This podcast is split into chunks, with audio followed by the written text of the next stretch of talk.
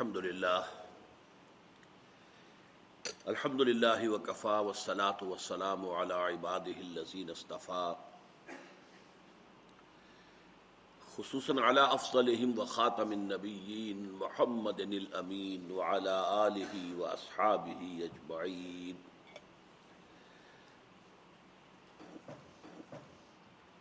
اما بعد، فقد قال الله تبارك وتعالى كما ورد في سورة التغابن. اعوذ بالله من الشيطان الرجيم بسم الله الرحمن الرحيم فآمنوا بالله ورسوله والنور الذي أنزلنا والله بما تعملون خبير يوم يجمعكم ليوم الجمع ذلك يوم التغابن۔ ومن يؤمن بالله ويعمل صالحا يكفر عنه سيئاته ويدخله جنات تجري من تحتها الأنهار خالدين فيها أبدا ذلك الفوز العظيم والذين كفروا وكذبوا بآياتنا أولئك أصحاب النار خالدين فيها وبئس المصير صدق الله العظيم رب اشرح لي صدري ويسر لي امري واحلل عقدة من لساني يفقهوا قولي. اللهم ربنا الهمنا رشدنا واعذنا من شرور انفسنا اللهم ارنا الحق حقا وارزقنا اتباعه وارنا الباطل باطلا وارزقنا اجتنابه. اللهم وفقنا لما تحب وترضى. آمين يا رب العالمين.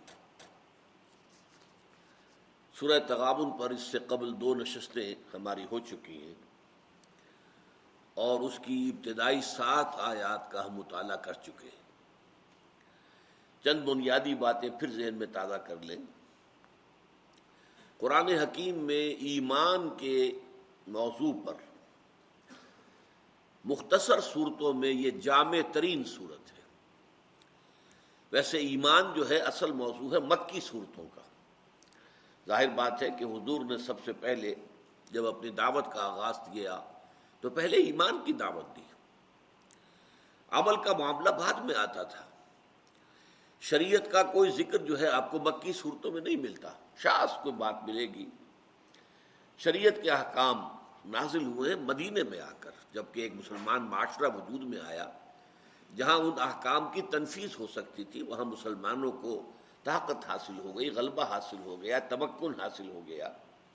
جیسے سورہ حج میں فرمایا گیا کہ الزین امک نام فلرد اقام و صلاط و آت و زکوٰۃ و امر و بالمعروف و نہ وہ لوگ کہ اگر انہوں نے زمین میں تمکن عطا کرے، غلبہ عطا کرے، تو وہ نماز قائم کریں گے زکوٰۃ دیں گے، بھلائیوں کا حکم دیں گے، برائیوں سے روکیں گے۔ تو یہ ایک عام تقسیم جو ہے کہ مکی قرآن کا اصل مضمون ہے۔ ایمان۔ اور مدنی قرآن کا اصل مضمون ہے شریعت۔ اس کے علاوہ دوسرا مضمون جو ہے مدنی قرآن کا وہ ہے جہاد فی سبیل اللہ اور قتال فی سبیل اللہ۔ بہرحال یہ مدنی صورت ہے اور اس میں ایمان کا یوں سمجھیے کہ خلاصہ تمام مباحث کا نہایت جامع صرف اٹھارہ آیات میں اللہ تعالیٰ نے مرتب فرما کر ہمارے سامنے رکھ دیا ہے۔ البتہ ایک بات نوٹ کرنے کی ہے کہ ایمان کے مقابل کی دو چیزیں ہیں۔ اینٹونیم متضاد ایمان کا ایک ہے کفر، اور ایک ہے ایمان کا متضاد نفاق۔ کفر ہے کھلم کھلا انکار۔ اللہ کی بات نہ ماننا، رسول کو نہ ماننا، قرآن کو نہ ماننا باس بادل موت کو نہ ماننا، یہ چیزیں جو ہیں کھلم کھلا، ایک شخص کہتا ہے کہ میں ماننے کو تیار نہیں ہوں، وہ کافر ہے۔ تو ایک تو ایمان کے مقابلے میں کفر آئے گا، مومن کے مقابلے میں کافر۔ ایک ہے ایمان کے مقابلے میں ایک ایسا کفر جو ڈھکا ہوا ہے، چھپا ہوا ہے، اس کے اوپر اسلام کا پردہ پڑا ہوا ہے۔ وہ نفاق ہے، دل میں کفر ہے، لیکن بظاہر وہ شخص مومن مسلمان ہے، وہ نماز پڑھتا ہے، روزہ رکھتا ہے۔ تو اصل میں یہاں پر جو موضوع ہے در حقیقت، وہ کفر کے مقابلے میں ایمان نہیں، بلکہ نفاق کے مقابلے میں ایمان۔ اس کو واضح کیا گیا۔ چنانچہ یہی وجہ ہے کہ اس سورہ مبارکہ سے متصر قبل جو ہے وہ صورت المنافقون ہے۔ گیارہ آیات میں وہ بھی انتہائی جامع صورت ہے قرآن مجید کی کہ اگرچہ نفاق اور منافقت کا مضمون جو ہے طویل جو مدنی صورتیں ہیں، سورہ نساء ہے، سورہ توبہ ہے، ان میں آئے ہیں بڑی وضاحت کے ساتھ۔ لیکن یہ کہ ان کا بھی خلاصہ گیارہ آیتوں میں سورہ منافقون میں آگے آئی، انشاءاللہ ہمارے منتخب نصاب میں شامل ہے۔ لیکن یہ کہ وہ چوتھے حصے میں جا کر وہ اس کا درس ہوگا۔ تو پہلی بات تو یہ کہ یہ موضوع ہے اس کا ایمان، لیکن ایمان بمقابلہ نفاق۔ پھر یہ کہ اس اعتبار سے یہ بہت ہی نمایاں ہے کہ اس میں ترتیب بڑی سائنٹیفک ہے۔ پہلے رکو کی دس آیتیں ہیں، دوسرے رکو کی آٹھ آیتیں پہلے رکو کی دس آیتوں کو تقسیم کیا گیا، سات آیتوں میں ایمانیات کا بیان آیا ہے نریٹو اور پھر تین آیتوں میں زوردار دعوت دی گئی ہے، لاؤ ایمان، مانو ان حقائق کو۔ یہ حقائق تو ہے اپنی جگہ پر، تم نہ مانو تب بھی ہے مانو تب بھی ہے لیکن تمہاری فلاح، تمہاری کامیابی، تمہاری نجات، تمہاری خیر اس میں ہے کہ مانو۔ اسی طریقے سے پھر جو دوسرا رکو ہے، آٹھ آیات پر مشتمل ہے۔ اس میں سے پانچ آیات میں ایمان کے ثمرات، نتائج۔ ایمان اگر حقیقت موجود ہے، تو انسان کا نقطۂ نظر کیسے تبدیل ہو جاتا ہے؟ حوادث کائنات کے بارے میں اس کی رائے کیا بن جاتی ہے؟ اس کا عمل کس طرز کا ہوتا ہے؟ وہ اپنے گھر بار میں اہل و عیال کے اندر اس کا کردار کیا ہوتا ہے؟ دنیا میں اور دنیا کے مال و اسباب، وسائل و ذرائع کے بارے میں اس کا نقطۂ نظر کیا ہوتا ہے؟ اس کی عملی جد و جہد کا رخ کیا ہوتا ہے؟ یہ ہے اصل میں سمارات ایمان ایمان کے نتائج۔ جیسے ایک درخت کے اندر پھل لگتا ہے، تو ہم کہتے ہیں نا کہ درخت اپنے پھل سے پہچانا جاتا ہے۔ تو ایمان جو ہے ایک ایسا درخت ہے جس میں پھل لگتے ہیں، بلکہ پھل یہاں دو طرح کے لگتے ہیں۔ ایک باطنی پھل ہے جو سامنے سے نظر نہیں آتے۔ اور ایک ظاہری پھل ہے جو نظر آتے ہیں۔ باطنی پھل وہ ہے جو انسان کی نفسیات، اس کے نقطۂ نظر میں، اس کے انداز فکر کے اندر جو تبدیلی پیدا ہو جاتی ہے ایمان کے نتیجے میں۔ اور عمل جو ہے وہ ظاہر ہے کہ ایمان ایمان کا جو عملی تقاضے آدمی پورا کرے گا، وہ ظاہری ہے، وہ سامنے کی بات ہوگی۔ تو پانچ آیات میں نریٹو ہے ثمرات ایمان کے بارے میں، اور پھر تین آیات میں پھر زوردار انداز میں دعوت ہے کہ اب ان تقاضوں کو پورا کرو، اپنی زندگی میں ان کیفیات کو پیدا کرو۔ تو ہم سات آیات جو پڑھ چکے تھے، جن میں کہ ایمان کی نریشن آئی ہے۔ اس کا صرف ایک رواں ترجمہ دوبارہ آج میں کر رہا ہوں تاکہ اس کا ایک تسلسل ذہن میں قائم ہو جائے۔ یوسب اللہ معاف سماوات اور معاف اللہ آسمانوں اور زمین میں جو کچھ ہے، اللہ کی تسبیح کر رہا ہے۔ لہ الملک، بادشاہی اسی کی ہے۔ لہ الحمد، کل تعریف اور کل ثنا، وہ بھی اسی کے لیے ہے۔ وہ ہوا اللہ کل شعین قدیر، وہ ہر شے پر قادر ہے۔ الزی خلق وہی ہے کہ جس نے تمہیں پیدا کیا۔ من کم کافر و من کم مومن، تو تم میں سے بعض کافر ہے بعض مومن ہے اب یہاں یہ دو مفہوم ہو سکتے ہیں۔ تمام انسانوں سے خطاب ہو رہا ہے کہ تمام انسانوں کو اللہ نے پیدا کیا، هو الذی خلقکم، اسی نے تمہیں پیدا کیا ہے۔ اور اس کے بعد کچھ کافر ہے کچھ مومن ہے کافر یہاں کھلے معنی میں آ جائے گا۔ یعنی جو کھلم کھلا کافر ہے لیکن یہاں اگر خطاب کا رخ سمجھا جائے امت مسلمہ کی طرف، تو اے مسلمانوں، تم سب کو اللہ نے پیدا کیا، لیکن تم میں سے بعض مومن ہے حقیقت واقعی طور پر۔ اور بعض منافق ہیں یعنی حقیقت کے اعتبار سے کافر۔ وہ اللہ بما تعملون بصیر۔ اور جو کچھ تم کر رہے ہو، اللہ اسے دیکھ رہا ہے۔ اس میں مزمر ہے ایمان بالآخرہ۔ اللہ دیکھ رہا ہے، کس لیے دیکھ رہا ہے؟ وہ تماش بین نہیں ہے، معاذ اللہ کہ وہ دیکھ رہا ہو، تماشا ہوتا ہے۔ تماشا میرے شب و روز، تماشا میرے آگے نہیں۔ وہ جو کچھ دیکھ رہا ہے، اس کے مطابق تمہارا ساتھ معاملہ ہوگا، تمہیں جزائے سزا ملے گی۔ خلق السماوات والارض بالحق، اس نے آسمان اور زمین پیدا کیے حق کے ساتھ پرپس کے ساتھ، حکمت کے ساتھ، مقصد کے ساتھ۔ وہ سب ورکم فاسن سورکو وہ تمہاری نقشہ کشی کی اور کیا خوبصورت نقشہ کشی کی۔ وہ لہل اور اسی کی طرف لوٹنا ہے، پھر یہاں پر آخرت کا تذکرہ آ گیا۔ یہ آخرت کا تذکرہ جو ہے، اللہ تعالیٰ کے ذات و صفات کے تذکرے میں گندھا ہوا ہے، گویا کے ساتھ ہی اس کے اندر جڑا ہوا ہے۔ یا علم ما فی السماوات والارض و یعلم ما تسرون و ما واللہ علیم بذات الصدور۔ میں نے عرض کیا تھا کہ اللہ تعالیٰ کی صفت علم پر یہ سب سے زیادہ جامع اور گمبھیر آیت ہے پورے قرآن مجید میں۔ تین ڈائمنشنز آئی ہیں اس میں اللہ تعالیٰ کے علم کی۔ وہ جانتا ہے جو کچھ آسمانوں میں ہے اور زمین میں ہے۔ اور وہ جانتا ہے جو تم ظاہر کرتے ہو اور جو تم چھپاتے ہو۔ اور وہ تو اس کو بھی جانتا ہے جو تمہارے سینوں کے اندر ہے، جس سے تم خود بھی واقف نہیں ہو، تمہارا سب کانشیس مائنڈ تمہارے تحت شعور میں جو کچھ چیزیں ہیں، اللہ اس سے بھی واقف ہے۔ اب یہ چار آیتیں ہوئیں ذات و صفات باری تعالی پر، لیکن اس کے اندر جیسا کہ میں نے کیا ساتھ کے ساتھ ہی ایمان بالآخرہ بھی گناہ ہوا۔ ہے دو آیتوں میں ایمان بالرسالت کے ضمن میں سب سے بڑی گمراہی جو انسانوں کو لاحق ہوئی کہ جب رسول آئے، چونکہ وہ انسان تھے، لہذا ان کی بشریت کو بنیاد بنایا گیا، ان کی نبوت اور رسالت کے انکار کی۔ یہ تو ہم جیسے انسان ہیں، کھانا کھاتے ہیں، بازاروں میں چلتے ہیں، یہ رسول کیسے ہو سکتے اللہ نے رسول بھیجنا تھا تو کوئی فرشتہ بھیجتا جو آسمان سے اڑتا ہوا نیچے آتا، نظر آتا۔ لیکن یہی گمراہی بعد میں ظاہر ہوئی رسولوں کی، امتوں کے اندر۔ جنہوں نے انہیں رسول مانا، انہوں نے کہا، وہ بشر کیسے ہو سکتے وہ تو رسول تھے۔ یہ گویا کہ وہ شرک کی شکل پیدا ہوئی جو کہ امتوں کے اندر پیدا ہوئی جس کی بدترین صورت یہ ہے کہ حضرت مسیح علیہ السلام کو خدا کا بیٹا قرار دے دیا گیا۔ ایسے ہمارے ہاں بھی نعتوں کے اندر جو غلوم ہوتا ہے، شان رسالت کے ضمن میں بیان کرتے ہوئے جب آسمان اور زمین کے قلابے ملائے جاتے ہیں، تو بات وہیں پہنچ جاتی۔ اور بشریت کا انکار کرنے والے ہمارے ہاں ہیں۔ وہ تو صرف نور تھے، بشر نہیں تھے۔ معاذ اللہ میں اس بارے میں تفصیل سرچ کر چکا ہوں۔ اس غلطی کو ان دو آیتوں میں بیان کیا۔ کم نبا النظیر کفر من قبل؟ کیا تمہارے پاس خبریں نہیں آ چکی ہیں ان لوگوں کی جنہوں نے پہلے کفر کیا؟ اب چونکہ پورا مکی قرآن جو ہے وہ پس منظر میں ہے۔ اب اس میں جو ہے کتنی صورتوں میں تذکرہ موجود ہے۔ قوم نو کا، قوم ہود کا، قوم صالح کا قوم ابراہیم کا، قوم لوت کا، قوم شعیب کا، آل فرعون کا، یہ سارا ذکر موجود ہے بار بار بار بار بار بار۔ تو اس کا حوالہ علم جاتے کم نبا الزین کفر من قبل؟ جن لوگوں نے پہلے کفر کیا، رسولوں کی بات کو ماننے سے انکار کیا، ان کی خبریں تم تک پہنچ نہیں چکی۔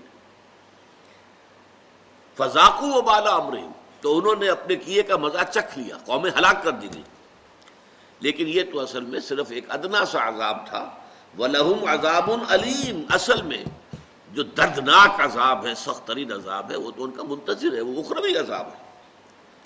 ظال کا بے کانت تاتی بالبینات۔ اور یہ اس لیے ہوا کہ ان کے پاس ان کے رسول آتے رہے واضح تعلیمات کے ساتھ، کھلے معجزات کے ساتھ۔ فقالو اب بشر یادون تو ان کا کیا بشر ہمیں ہدایت دیں گے؟ کیسے ہو سکتا ہے؟ یہ تو بشر ہیں۔ یہ کیسے نبی یا رسول ہو سکتے ہیں؟ فکفرو تو اسی بنیاد پر انہوں نے کفر کیا۔ وہ طول اور پیٹ موڑ لی۔ وسطان اللہ اللہ تعالیٰ نے شان استغنا کا مظاہرہ فرمایا۔ اللہ غنی الحمید اور اللہ تعالیٰ غنی ہے اور حمید ہے۔ اب ایک آیت میں جیسا کہ میں نے عرض کیا، اگرچہ پہلی چار آیتوں میں دو مرتبہ ایمان بالآخرت کا استدلالی انداز میں ذکر ہو چکا ہے، لیکن یہاں پر اب آیا ہے اضعانی اور خطابی انداز میں۔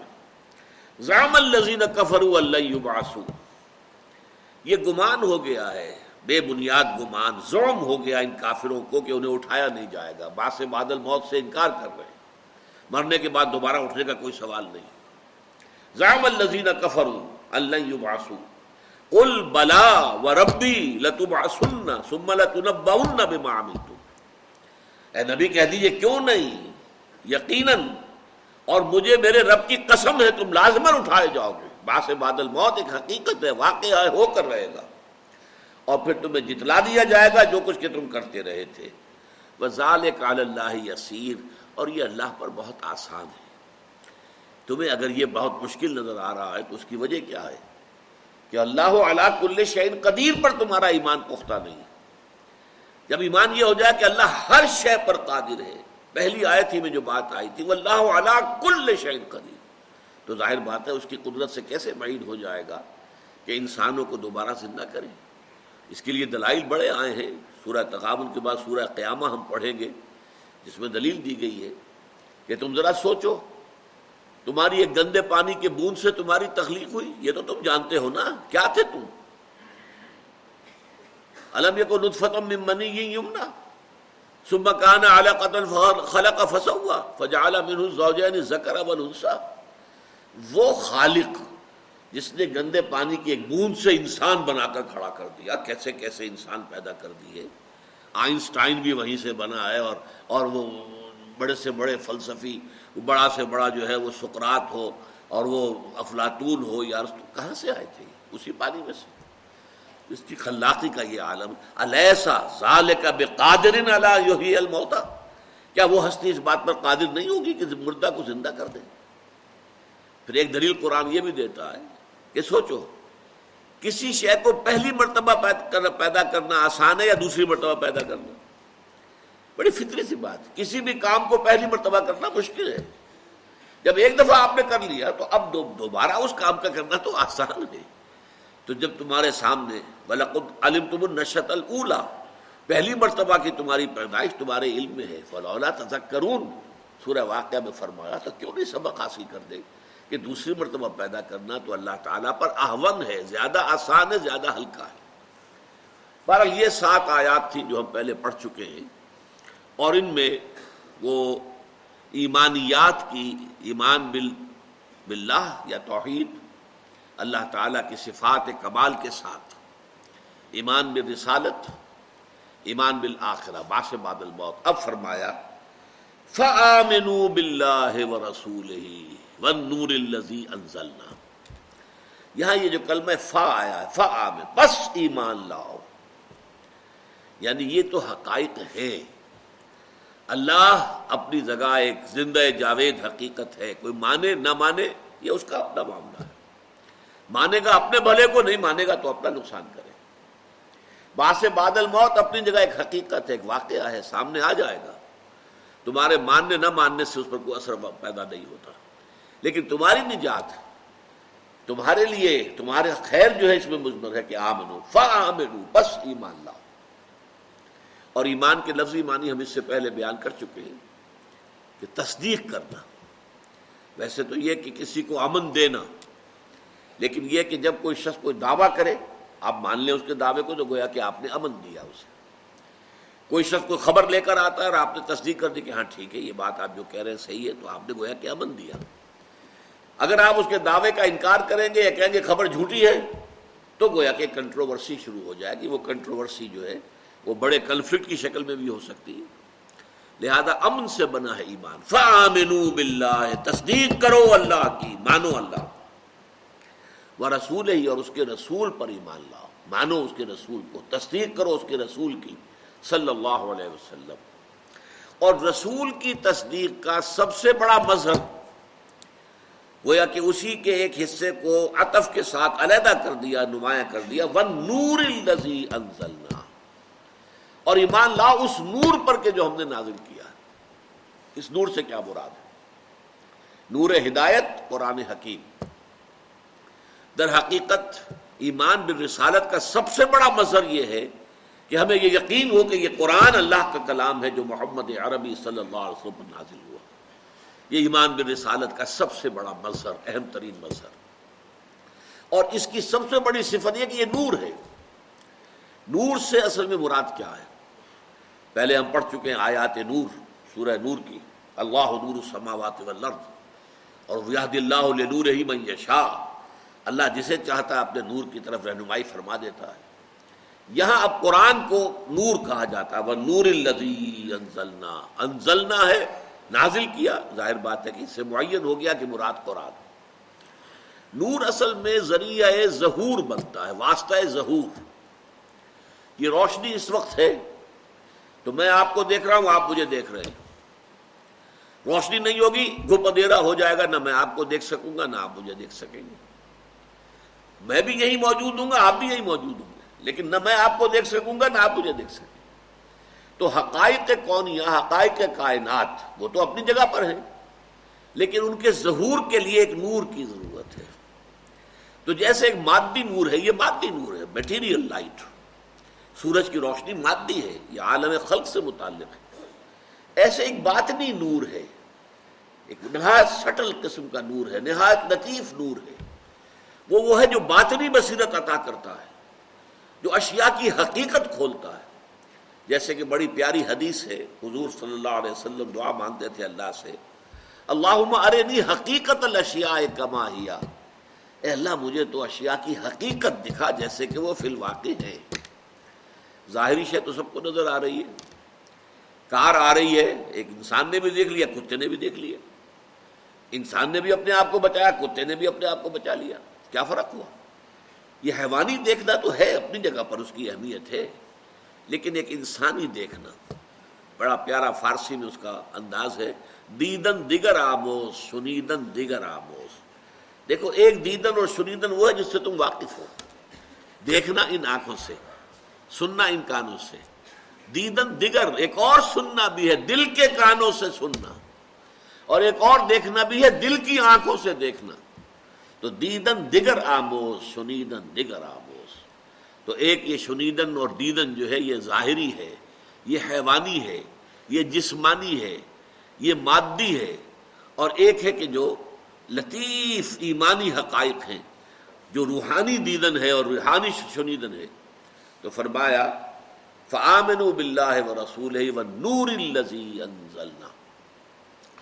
یہ سورہ مبارکہ جو ہے، میں نے آپ کو بتایا تھا یہ جو دس صورتوں کا ایک مجموعہ یہاں پر ہے، قرآن مجید میں سورہ حدید سے شروع ہو کر سورہ تحریم تک۔ اور ان میں پانچ ہے مصبحات پہلی صورت جو ہے وہ مصبحات میں سے بھی ہے اور وہ ام المصبحات ہے، اہم ترین صورت ہے، وہ سورہ حدید ہے۔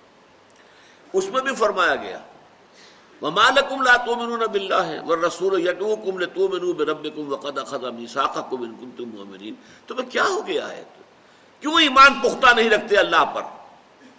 جبکہ رسول تمہیں پکار رہے ہیں، دعوت دے رہے ہیں کہ مانو اپنے رب کو، ایمان لاؤ اپنے رب پر۔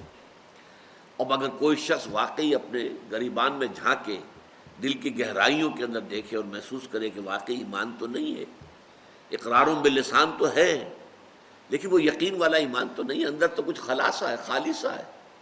تو اس کے لیے راستہ بتا دیا۔ انزل على عبده آیات بینات، هو الذي ينزل على عبده آیات بینات ليخرجكم من الظلمات الى النور.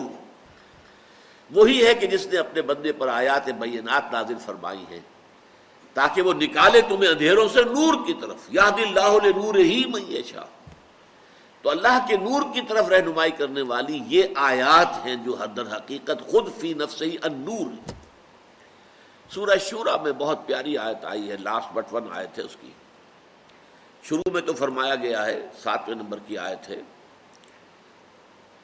وہ کزال کا اوہینا الہ کا قرآن عربی لتنظر ام القرا ومن حولہ اے نبی، اسی طرح ہم نے آپ پر وہی کیا ہے، یہ عربی قرآن، تاکہ آپ ام القرا مکہ مکرمہ، بستیوں کی ماں، بڑی مرکزی بستی اور اس کے آس پاس کے لوگوں کو خبردار کر دیں۔ آخر میں فرمایا گیا وہ کزال کا اوہینا الہ کا روحم من امرنا ما کنت تدری مل کتاب ولل ایمان ولاکن جالنا نورن نہدی بہی من نشا من عبادنا. اب یہاں وہی کو نور کہا گیا، قرآن کو نور کہا گیا، اے نبی اس کے آپ پر آنے سے قبل آپ کو معلوم نہیں تھا کہ ایمان کسے کہتے ہیں، کتاب کسے کہتے ہیں، شریعت کسے کہتے ہیں؟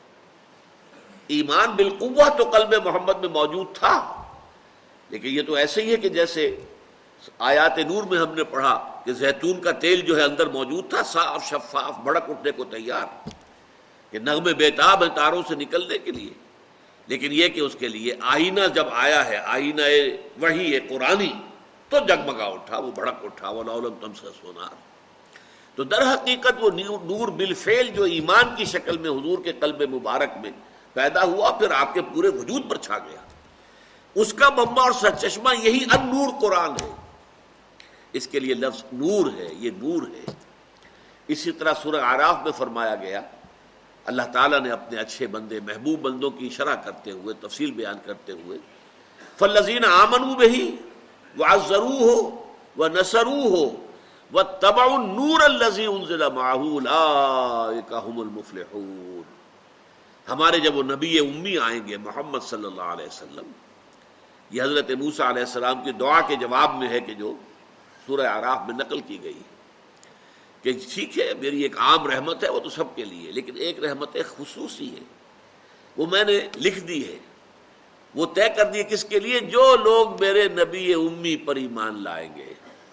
جب وہ آئیں گے تو وہ لوگ جو ان پر ایمان لائیں گے، ان کی تعظیم کریں گے، ان کی توقیر کریں گے، ان کی مدد کریں گے اور اس نور کا اتباع کریں گے جو ان کے ساتھ نازل کیا جائے گا۔ وہ جو ان کے ساتھ نازل کیا جائے گا نور، وہ یہ قرآن ہے۔ تو فعامن بلّہ و رسول پس ایمان لاؤ اللہ پر اور اس کے رسول پر صلی اللہ علیہ وسلم وہ نور الزی انزلنا، اور اس نور پر جو ہم نے نازل کیا۔ واللہ بما تعملون خبیر، اور جو کچھ تم کر رہے ہو اللہ اس سے باخبر ہے۔ یہاں ذرا ایک نقطہ ہے، ذرا ہے گہرا نقطہ، نوٹ کیجیے۔ ہمارا عام تصور یہ ہے خبر ہم کہتے ہیں کانوں سے سنی ہوئی شے کو، اور بسارت آنکھوں سے دیکھی ہوئی شے۔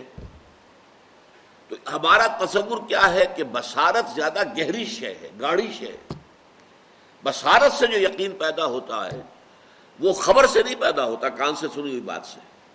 شنیدہ کی بود مانندے دیدہ۔ سنی ہوئی بات جو ہے، وہ دیکھی ہوئی بات جیسی تو نہیں ہو سکتی۔ آپ کی آنکھوں سے دیکھی ہوئی ہے۔ لہذا جتنا یقین ہے آنکھوں سے دیکھی ہوئی شے پر، اتنا یقین کان سے سنی ہوئی خبر پر نہیں ہوتا۔ لیکن ہم قرآن میں دیکھتے ہیں کہ بصارت جو ہے اللہ تعالیٰ کی صفت بصیر جو ہے، وہ پہلے بیان ہوئی ہے۔ آیت نمبر چار تین ختم ہوئی۔ واللہ بما تعملون بصیر آیت نمبر دو۔ اب آیا واللہ بما تعملون خبیر۔ بصیر پہلے، خبیر بعد میں۔ اسی طرح سورہ حدید میں بھی ہے۔ وہاں پر بھی آپ دیکھیں گے کہ پہلے آیت نمبر چار میں بصیر آیا ہے اور پھر آیت نمبر دس میں خبیر آیا۔ اس کی اس وجہ کیا ہے؟ اس کو آپ اصل میں جدید جو فزیولوجی ہے اس کے حوالے سے سمجھ سکتے ہیں۔ دیکھیے ہم جو کچھ دیکھ رہے ہیں اس آنکھ کے ذریعے سے اور اس روشنی کے ذریعے سے، اس سے ہمارے آنکھ کے پردے پر، ریٹنا پر کوئی پکچر بنی ہے۔ وہ پکچر ٹرانسمٹ ہوئی ہے ہمارے دماغ کے پچھلے حصے میں، جو دماغ کا سب سے اونچا حصہ ہے، وہاں پر ایک خاص مقام ہے، خاص کمپیوٹر رکھا ہوا ہے، جو ان پکچرز کو جوڑ کر، ملا کر اور ایک تصویر بناتا ہے۔ ہماری اندرونی شخصیت جو ہے، وہ اس تصویر کو دیکھتی ہے۔ یوں سمجھیے کہ میرا جو خول ہے، مادی خول، میری ایک باطنی شخصیت اس کے اندر مزمر ہے، وہ چھپی ہوئی ہے۔ چاہے آپ اسے روح کہیں، چاہے آپ انا کہیں، خود ہی کہیں۔ وہ جو میری اندر کی باطنی شخصیت ہے، وہ در حقیقت آنکھ سے آنے والے پردے پہ، اوپر پڑنے والے جو بھی عکس ہیں، جو ٹرانسمٹ ہوئے پھر دماغ کو، اور دماغ میں انہیں انٹرپریٹ کر کے، انہیں جوڑ کر ان کے حصوں کو، اور پھر ایک پکچر بنائی گئی۔ اس پکچر کو دیکھا ہے میری اندرونی شخصیت۔ یہ ان ڈائریکٹ ویژن ہے ڈائریکٹ نہیں ہے۔ خبر کسے کہتے ہیں جبکہ وہ اندرونی شخصیت نے اس بات کو پا لیا؟ اویئرنیس اب اس نے پا لیا کہ یہ بات یوں ہے، تب وہ خبیر کہلائے گا۔ تو خبر جو ہے وہ زیادہ گاڑی شہ ہے اپنی اصل حقیقت کی روح سے بسر کے مقابلے۔ بسر علم کا ابتدائی ذریعہ ہے۔ خبر انٹرنل اویئرنیس میری ذاتی، میری جو باطنی شخصیت ہے، اس کا اویئر ہو جانا، اس کو، اس کا واقف ہو جانا کسی حقیقت سے۔ وہ ہے در حقیقت خبر۔ تو واللہ بما تعملون خبیر، جو کچھ تم کر رہے ہو اللہ اس سے باخبر ہے۔ اور یہ بھی پھر دیکھیے اس میں بھی دھمکی کا انداز ہے۔ جو میں نے پچھلی مرتبہ بھی ایک نشست میں عرض کیا تھا، ہم دیکھ رہے ہیں تمہارے کرتوت۔ کیا مطلب؟ تمہیں جواب دہی کرنی پڑے گی، تمہیں سزا ملے گی۔ تو یہ دیکھنا جو ہے اللہ کا، جیسے میں نے ابھی تھوڑی دیر پہلے کہا تھا کہ معاذ اللہ اللہ تماش بین نہیں ہے۔ کہ ہوتا ہے شب و روز تماشا میرے آگے، بازی چاہے اطفال ہے دنیا میرے آگے، تو اللہ تعالیٰ یہ تماشا تو نہیں کر رہا ہے۔ یہ کھیل تو نہیں ہے۔ ہندو مائتھولوجی میں ہے، یہ رام کی لیلا ہے، رام جی کھیل رہے ہیں۔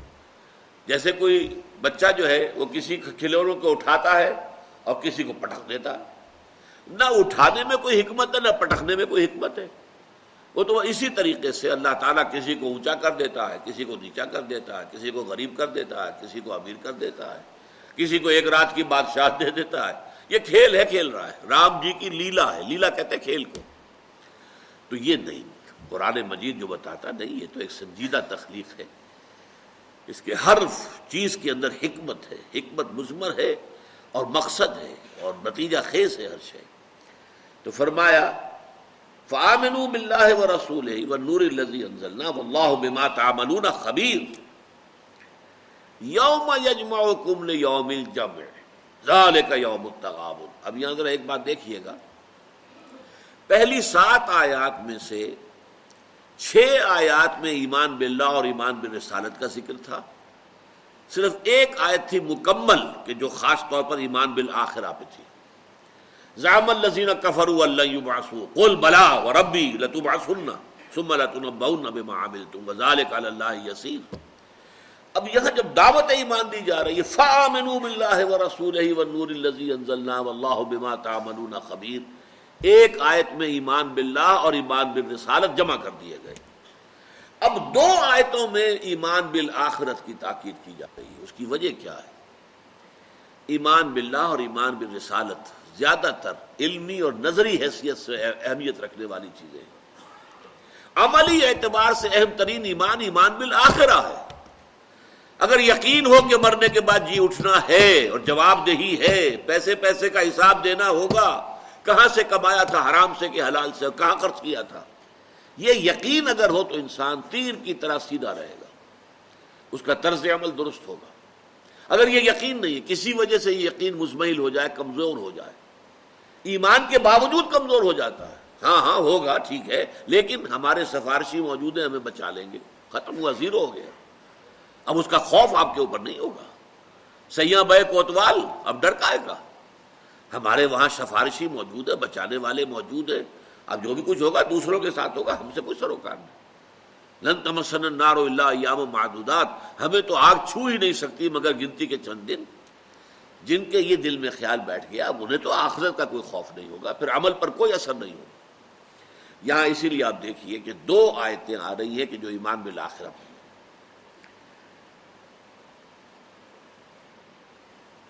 یوم یجما کمل یوم جمع وہ دن کے جس دن وہ تمہیں جمع کرے گا، جمع کرنے کے دن۔ یہ قیامت کا دن جو ہے، وہ جمع ہونے کا دن ہے۔ پوری نوع انسانی بیک وقت جمع ہوگی۔ یا اس وقت جمع تھی ارواح کی شکل میں جب پہلی مرتبہ پیدا کیے گئے، کما خلق ناکم اولا مرہ۔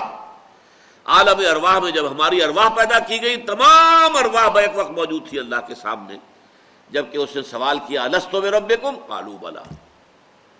اب دوبارہ پھر اس وقت پورے انسان جمع ہوں گے قیامت کے دن۔ تمام نو انسانی آدم سے لے کر نسل آدم کا آخری انسان جو دنیا میں رہا ہوگا قیامت تک، وہ سب کے سب موجود ہوں تو یوم الجمع۔ یوم یجمعکم یوم الجمع. ذالک یوم التغابن. وہ ہے تغابن کا دن. تغابن کے معنی کیا ہے؟ ہار اور جیت کے فیصلے کا دن. کون ہارا، کون جیتا؟ اس لفظ کو ذرا گہرائی میں سمجھ لیجیے. غبنا غبنن کہتے ہیں مال میں ایک دوسرے کو خسارہ دینے کی کوشش. اب دیکھیے، خرید و فروخت بھی جب ہو رہی ہے، تو دکاندار کوشش کرتا ہے آپ سے زیادہ سے زیادہ قیمت وصول کرنے کی. اور آپ کوشش کرتے ہیں کم سے کم قیمت دینے کی۔ یہ ایک ٹسل ہے خریدار کے درمیان اور بیچنے والے کے درمیان۔ دونوں ایک دوسرے کو خسارہ دینے کی کوشش کر رہے ہیں۔ یہی معاملہ جو ہے پھر غب نہ غبنن آتا ہے۔ کوئی چال ایسی کہ جس سے کسی کو نقصان پہنچایا جا سکے خفیہ انداز میں۔ اب باب تفاول میں تغابن۔ تو اس دنیا میں جو ایک کشاکش چل رہی ہے جس سے جدید اصطلاح میں کہا گیا اسٹرگل فار ایگزٹینس یہاں اپنے وجود کو برقرار رکھنے کے لیے کمپٹیشن ہے، ایک مقابلہ چل رہا ہے، ایک اسٹرگل ہے۔ اور ہر لہجے پر، ہر لمحہ جو ہے یہ اسٹرگل ہے۔ ایک طرف ایک چاہتا ہے کہ میں جو ہے اس سے نفع اٹھا لوں، زیادہ سے زیادہ۔ دوسرا چاہتا ہے میں نفع اٹھا لوں۔ اور ظاہر بات ہے کہ اگر زیادہ نفع آپ نے اٹھایا تو گویا کہ زیادہ نقصان آپ نے دوسرے فریق کو پہنچا دیا۔ اس سے یہ لفظ بنا ہے تغابن، ہار اور جیت۔ ایک دن ہے جو اصل ہار اور جیت کے فیصلے کا دن ہے۔ دنیا میں بھی آپ کچھ جیتتے بھی ہیں، ہارتے بھی ہیں، ابھی الیکشن میں کچھ جیت گئے ہیں، کچھ ہار گئے ہیں۔ اور کوئی گیم ہے تو اس میں کوئی ہار گئی ہے ٹیم اور کوئی جیت گئی ہے۔ لیکن یہ ہار اور جیت بڑی عارضی سی ہے ان کی کوئی حیثیت نہیں، کوئی اہمیت نہیں۔ یہ کھیل ہے۔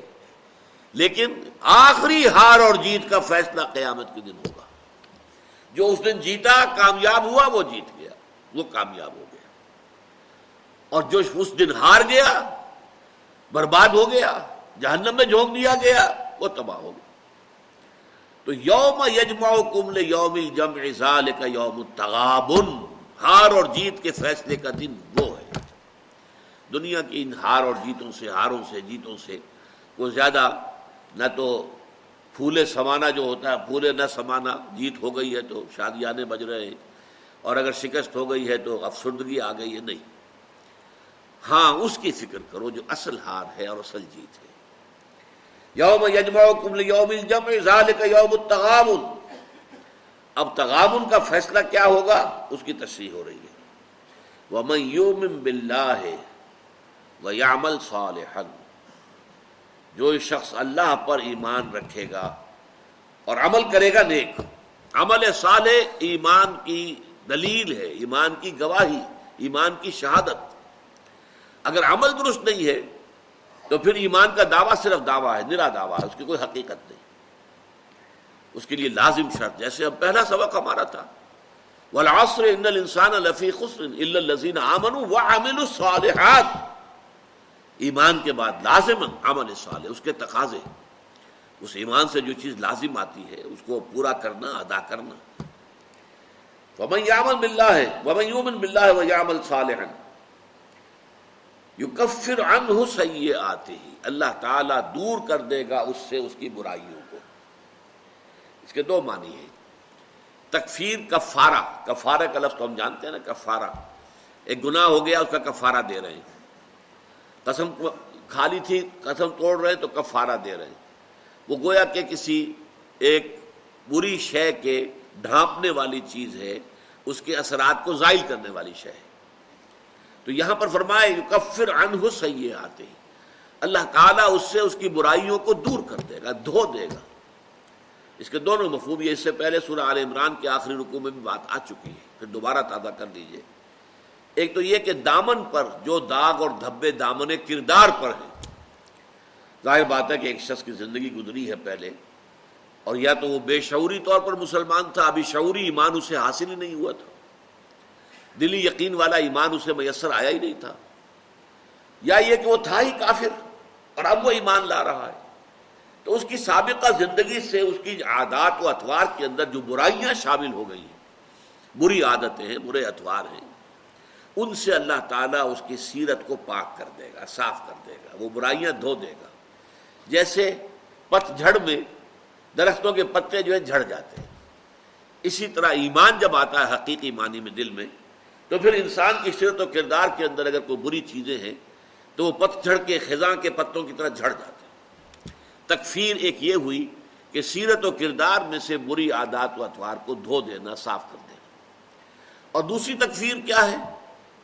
کہ اب تک جو نامہ اعمال کے دھبے ہیں، اب تک جو بھی کچھ آپ کا نامہ اعمال اللہ تعالیٰ کے ہاں موجود ہے اس میں جو سیاہیاں ہیں، جو سیاہ کاریاں ہیں، جو غلط کام ہیں، جو برے کام ہیں، جو لوگوں پہ ظلم کیے ہیں، جو کچھ کیا ہے، اللہ تعالیٰ اس کو بھی دھو دے گا۔ تاکہ آپ کا وہ ریکارڈ جو ہے امال نامہ وہ بھی صاف ہو جائے۔ اس لیے کہ کفر سے اسلام میں آنا تمام گناہوں کو صاف کر دیتا۔ تو یو کفر ان ہو سیے آتے ہی وہ میو میں مل وہ یو ہو سیے آتے ہی خل ہو جنات ان تجریم تحت الانہار اور داخل کرے گا انہیں ان باغات میں کہ جن کے دامن میں ندیاں بہتی ہوں گی۔ یہ میں نے پہلے بھی بیان کیا ہے۔ یہ ایک نیچرل گارڈن کا تصور ہے کہ جو خاص طور پر پہاڑی علاقوں میں ہوتا ہے۔ ادھر بھی اونچائی ہے، پہاڑی ہے، ادھر بھی اونچائی ہے۔ نیچے وادی میں کوئی دریا بہ رہا ہے دریا سواں بہ رہا ہے یا دریا سرن بہ رہا ہے۔ یا اور اس طرح کے دریا آپ کو چھوٹے چھوٹے چھوٹے چھوٹے ندی نالے سے اب ان سے جو ہے پانی دونوں طرف دونوں طرف جذب ہو رہا ہے اور وہاں پلانٹیشن ہے، وہاں درخت ہے۔ تو گویا کہ دامن میں، جیسے اقبال کا وہ شعر ہے، دامن میں کوہ کے ایک چھوٹا سا جھونپڑا ہو۔ تو ایک وہ باغ ہوتا ہے کہ جس کے دامن میں ندی بہ رہی ہے۔ اوپر پلانٹیشن ہے، درخت ہیں، پھلدار ہیں۔ اور ایک نیچے جو ہے، اس کے دامن کے اندر ندی بہ رہی ہے، تحت الانہار۔ خالدین فیہا ابدا۔ وہ رہیں گے اس میں ہمیشہ ہمیش ہمیشہ ہمیشہ۔ اب نوٹ کیجیے، پہلے تو خلود کے معنی بھی ہمیشہ کے ہیں۔ خلود ہمیشہ رہنا۔ خلود فنار خلود فل جنہ جنت میں ہمیشہ رہنا اور دوزخ میں ہمیشہ رہنا۔ لیکن یہ کہ اس میں تاکید کے لیے اضافہ کیا گیا، خالدین فیحا ابادا وہ رہیں گے اس میں ہمیشہ ہمیشہ ہمیشہ ہمیشہ۔ ذالک الفوز العظیم، یہ ہے بڑی کامیابی۔ دنیا میں چھوٹی چھوٹی کامیابیاں ہوتی ہیں۔ کوئی میچ آپ جیت گئے، کوئی الیکشن جیت گئے، کوئی اور معاملہ ہو گیا، کسی سودے میں بہت نفع ہو گیا، وہ بے بے شمار چیزیں ہوتی ہیں۔ لیکن اصل میں وہ نہیں ہے کامیابی۔ تو عارضی سی چیزیں ہیں۔ اصل کامیابی وہ ہے جو اس دن میں یکفر عنہ سیئات ہی وہ ہو جنات تجریم انہار و خالدین فیہا ابدا جس کا یہ مقدر بنا، جس کا انجام یہ ہوا ذالک الفوز العظیم وہ ہے بہت بڑی کامیابی۔ وہ لذین کفرو کسبو بے آیات نا اور وہ لوگ جنہوں نے کفر کیا اور ہماری آیات کو جھٹلایا، یہ بھی دو الفاظ قرآن مجید میں آتے ہیں، ان کا مفہوم کیا ہے؟ ایک تو فطرت کے اندر جو ایمان کی شہادت موجود ہے، اسے دبانا، ظاہر نہ کرنا۔ یہ کفر ہے۔ تقزیب جھٹلانا، جب نبی کی دعوت آئی، جھٹلانا نہیں، غلط کہہ رہے ہو یہ تمہارا اپنا کلام ہے، یہ اللہ کا کلام نہیں ہے۔ یہ تقزیب ہے۔ کفرو و کسبو کفرو جرم اول ہے اور جرم ثانی۔ وہ ہے تقزیب جھٹلا دینا۔ وہ لذین کفر و کسب بھی آیات نا الا کا صحاب النار خالدین فیحا وہ آگ والے ہوں گے اور اس میں رہیں گے ہمیشہ۔ وبیس المسیر اور وہ بہت ہی برا ٹھکانا ہے۔ اب یہاں سائملٹینیس کنٹراسٹ کے اعتبار سے دیکھیں گے تو ایک بات سامنے آئے گی کہ جنت کے لیے خلود پر اضافہ ابدا کا کیا گیا۔ خالدین فیحا ابدا۔ دو کے لیے صرف خلود کا لفظ آیا، ابدا نہیں آیا۔ ظاہر بات ہے کہ قرآن مجید میں کوئی بھی لفظ جو ہے بغیر معنی کے نہیں ہے، بغیر مفہوم کے نہیں ہے الٹپ نہیں ہے، یہ یوں ہی نہیں ہو گیا ہے۔ فرق ہے۔ علیحدہ علیحدہ قرآن مجید میں دوزخ کے لیے بھی ابدا کا لفظ آیا ہے۔ علیحدہ جہاں سے، جہنم کا ذکر ہو رہا ہے، خالدین فیا ابدا آئے گا۔ لیکن جب سائملٹینیس کنٹراسٹ ہوتا ہے، فوری تقابل، یہاں فوری تقابل اہل جنت اور اہل دوزخ کا۔ تو جنت والوں کے لیے خالدین فیحا ابدا۔ اور دوزخ والوں کے لیے خالدین فیحا ابدا کا اضافہ نہیں کیا گیا، تو کوئی نہ کوئی فرق ہے۔ اور اس کی ایک مثال اور بھی ہے۔ لم یکن الذین کفروا من اہل الكتاب والمشرکین منفکین حتی تاتیہم البینہ۔ سورہ بینہ میں بھی یہی بات ہے کہ اہل جنت کے لیے خالدین فیہا ابدا، اور اہل دوزخ کے لیے خالدین فیہا۔ اگرچہ ہمارا اہل سنت والجماعت کا جو متفق علیہ عقیدہ ہے وہ یہ ہے کہ جنت بھی ہمیشہ ہمیشہ ہمیشہ ہمیش کی ہے اور دوزخ بھی ہمیشہ ہمیشہ ہمیشہ ہمیش کی ہے۔ اٹرنل اٹرنل لیکن ہمارے دو بزرگ ہیں جو ایک دوسرے سے ویسے تو شدید اختلاف رکھنے والے ہیں۔ شیخ ابن عربی، بہت بڑے صوفی۔ شیخ ابن تیمیہ، امام ابن تیمیہ، بہت بڑے عالم، قرآن و حدیث کے۔ اور ایک دوسرے سے نہایت شدید اختلاف۔ خیر، ابن عربی پہلے تھے، ابن تیمیہ سے اختلاف کا سوال پیدا نہیں ہوتا، لیکن ابن تیمیہ نے کوئی شرعی گالی چھوڑی نہیں ہے جو نہ دی ہو ابن عربی کو، زندیق، اور نہ معلوم کیا کچھ کہا گیا۔ اس مسئلے میں دونوں متفق ہیں کہ جنت ہمیشہ ہمیش ہمیشہ ہمیش ہمیشہ ہمیش اٹرنل ہے۔ جہنم اٹرنل نہیں ہے، ایک وقت آئے گا، بہت لمبی بہت لمبی بہت لمبی مدت۔ لیکن فائنلی ایک وقت آئے گا کہ جہنم خالی ہو جائے گی۔ یا تو جن کے اندر نرا کفر تھا، وہ بس معدوم ہو جائیں گے، جل کے راک ہو کر ختم ہو جائیں گے۔ اور یا جن میں ذرا بھی ایمان کی رمق تھی، وہ نکال لیے جائیں گے۔ لہذا جنت، جہنم ایک وقت میں ایسے ہو جائے گی جیسے دیگ جو ہے خالی ہو جاتی ہے کھن کھناتی ہے کہ اس کے اندر کچھ نہیں رہتا۔ یہ کیفیت اور یہ رائے جو ہے اگرچہ اہل سنت کی متفق علیہ رائے کے خلاف ہے، یہ میں نے واضح کر دیا آپ کے لیکن یہ کہ ابن تیمیہ رحمۃ اللہ علیہ اور شیخ ابن عربی، یہ دونوں جو باقی ہر اعتبار سے متضاد شخصیتیں ہیں، اس موضوع پر متفق ہیں۔ اقول قولی هذا واستغفر اللہ علی ولکم ولسائر المسلمین والمسلمات۔